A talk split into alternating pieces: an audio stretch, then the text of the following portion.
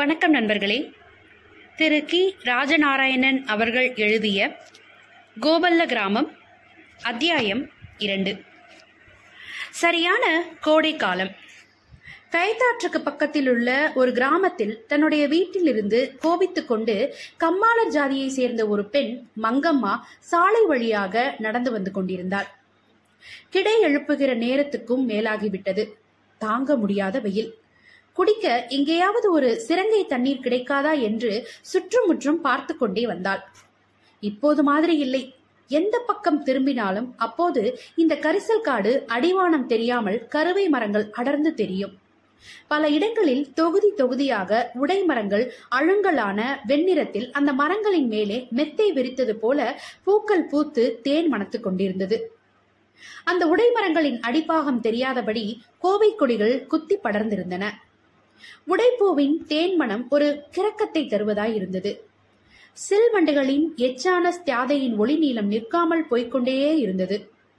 கடும் வெக்கையினால் காற்று விரிவடைந்திருந்தது. அதனால் மிக சிறிய ஒளிகள் கூட தெளிவாகவும் இதற்கு முன்பு அந்த ஒளிகளை கேட்டதில்லையோ என்று எண்ணும்படியாகவும் காதில் விழுந்து கொண்டிருந்தது. அவளுக்கு நாக்கு உலர்ந்து கொண்டே வந்தது. காதுகளில் நீண்டு தொங்கிக் கொண்டிருந்த பாம்படங்கள் வெளியே தெரியாமல் இருக்கவும் வெயிலுக்காகவும் முக்காடு போட்டிருந்தாள் வியர்வையால் ஆடை தெப்பமாக நனைந்து போயிருந்தது. தாகமும் தனிமையும் அவளை வாட்டி எடுத்தது. முக்காடு சரிந்து விழாமல் இருக்க பற்களால் கடித்துக் கொண்டிருந்ததால் அந்த துணி வேறு வாயை உலர்த்தியது.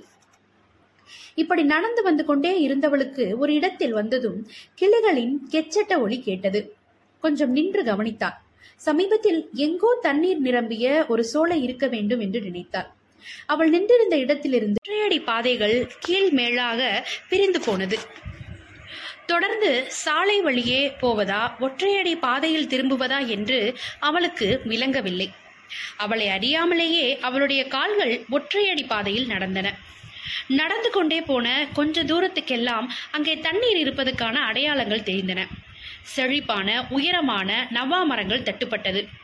அவளை கண்டு தண்ணீர் கோழி ஒன்று தன் குஞ்சுகளுடன் புதருக்குள் மறைந்தது.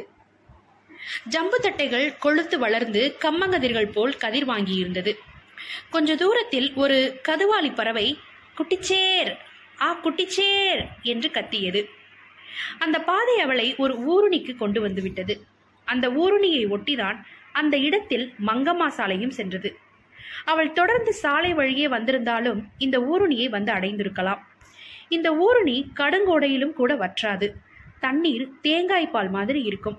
வழிப்போக்கர்களுக்கு இயற்கை அன்னை கொடுத்த சீதனம். தண்ணீர் துறையில் பொதுவாகவே பல காரியங்கள் நடக்கும். தண்ணீர் ஒரு அரிய செல்வம். செல்வமானது இப்படி ஒரு இடத்தில் தனிமையாக தேங்கி கிடந்தால் அங்கே என்னதான் நடக்காது? நண்டு தனது சொந்த சௌகரியத்துக்காக வலை தோண்டி வைத்திருக்கிறது.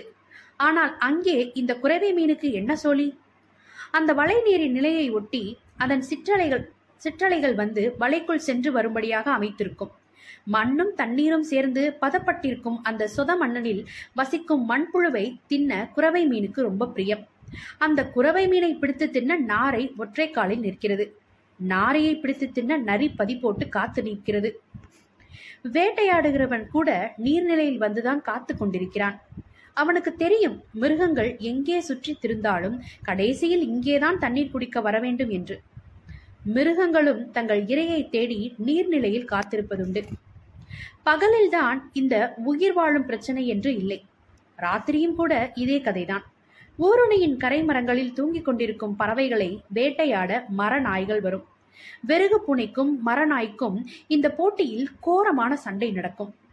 மரங்களுக்கும் புதர்களுக்கும் ஊடே புனுகு பூனைகள் முள்ளலிகளை வேட்டையாடி கொண்டிருக்கும். இப்படியாக ராவும் பகலும் அந்த ஊருணியில் உயிர் தின்று உயிர் வாழும் காரியம் நடந்த வண்ணம் இருக்கும். அந்த பெண் வேகமாக தண்ணீர் குடிக்க வந்து கொண்டிருந்தாள். அவள் வருவதையே ஒருவன் வைத்த கண் வாங்காமல் பார்த்து கொண்டிருந்தான். அவனும் ஒரு வேட்டைக்காக தான் காத்து கொண்டிருந்தான் அங்கே. கைகளால் மொண்டு குடிப்பதை விட அப்படியே அந்த குளிர்ந்த நீரில் விழுந்து வாயாலேயே குடிப்போமா என்றிருந்தது அவளுக்கு. சேலையை திரைத்து எடுத்து சொருகிக் கொண்டாள். மலமளவென்று தண்ணீருக்குள் இறங்கி இரு கைகளையும் சேர்த்து வைத்துக்கொண்டு வாரி வாரி குடித்து கொண்டே இருந்தாள். முகத்தில் கழுத்தில் தண்ணீரை எடுத்து அரைந்து கொண்டாள். கைகளால் கோரி அந்த குளுமையான தண்ணீரில் முகத்தை வைத்து அலைந்தாள். ஒரு குழந்தையை வாரி எடுத்து அதன் மெல்லிய வயிற்றில் முகத்தை புதைத்து சுகம் காணும் ஒரு தாயின் செய்கையை போல் இருந்தது அவள் செய்தது. கரையில் நின்று கொண்டிருந்த அந்த மனிதனுக்கு அவள் காதுகளில் அணிந்து கொண்டிருந்த பாம்படங்களின் மீதே எண்ணம் இருந்தது. சுற்றும் முற்றும் பார்த்து கொண்டே அவன் அவளை நெருங்கினான். ஓரக்கண்ணில் நிழலாடிய அந்த உருவத்தை அவள் சட்டென்று திரும்பி பார்த்தாள். தன்னை நோக்கி வந்து கொண்டிருந்த அவனை பார்த்து அவள் பயம் கொள்ளவில்லை. மாறாக சிரித்தார் என்னமா இருக்கு இந்த தண்ணி? நாய்க்குட்டி வளர்க்கலாம் போல் இருக்கே என்றால் மனம் திறந்த ஆனந்தத்தோடு அவனை பார்த்து. அந்த வெள்ளை சிரிப்பு அவனையும் தொட்டு சற்றே சிரிக்க வைத்தது கோணலாய். தான் எங்கே பின்வாங்கி விடுவோமோ தன் காரியத்திலிருந்து என்று அவன் பயந்தான். திடீரென்று உன் காதில் இருக்கிற பாம்படத்தை பெசாம கழட்டி கொடுத்துரு.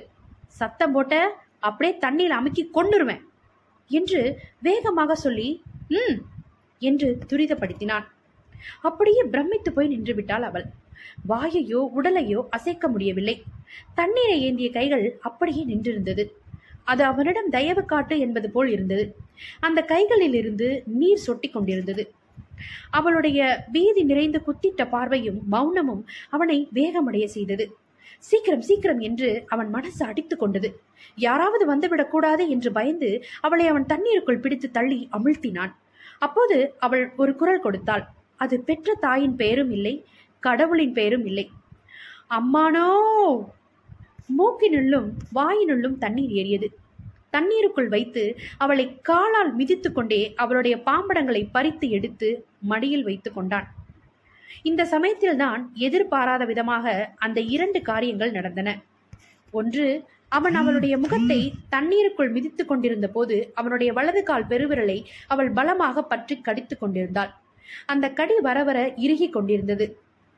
இரண்டு அதே நேரத்தில் ஒரு மாட்டு வண்டி அங்கே வந்து நின்றது.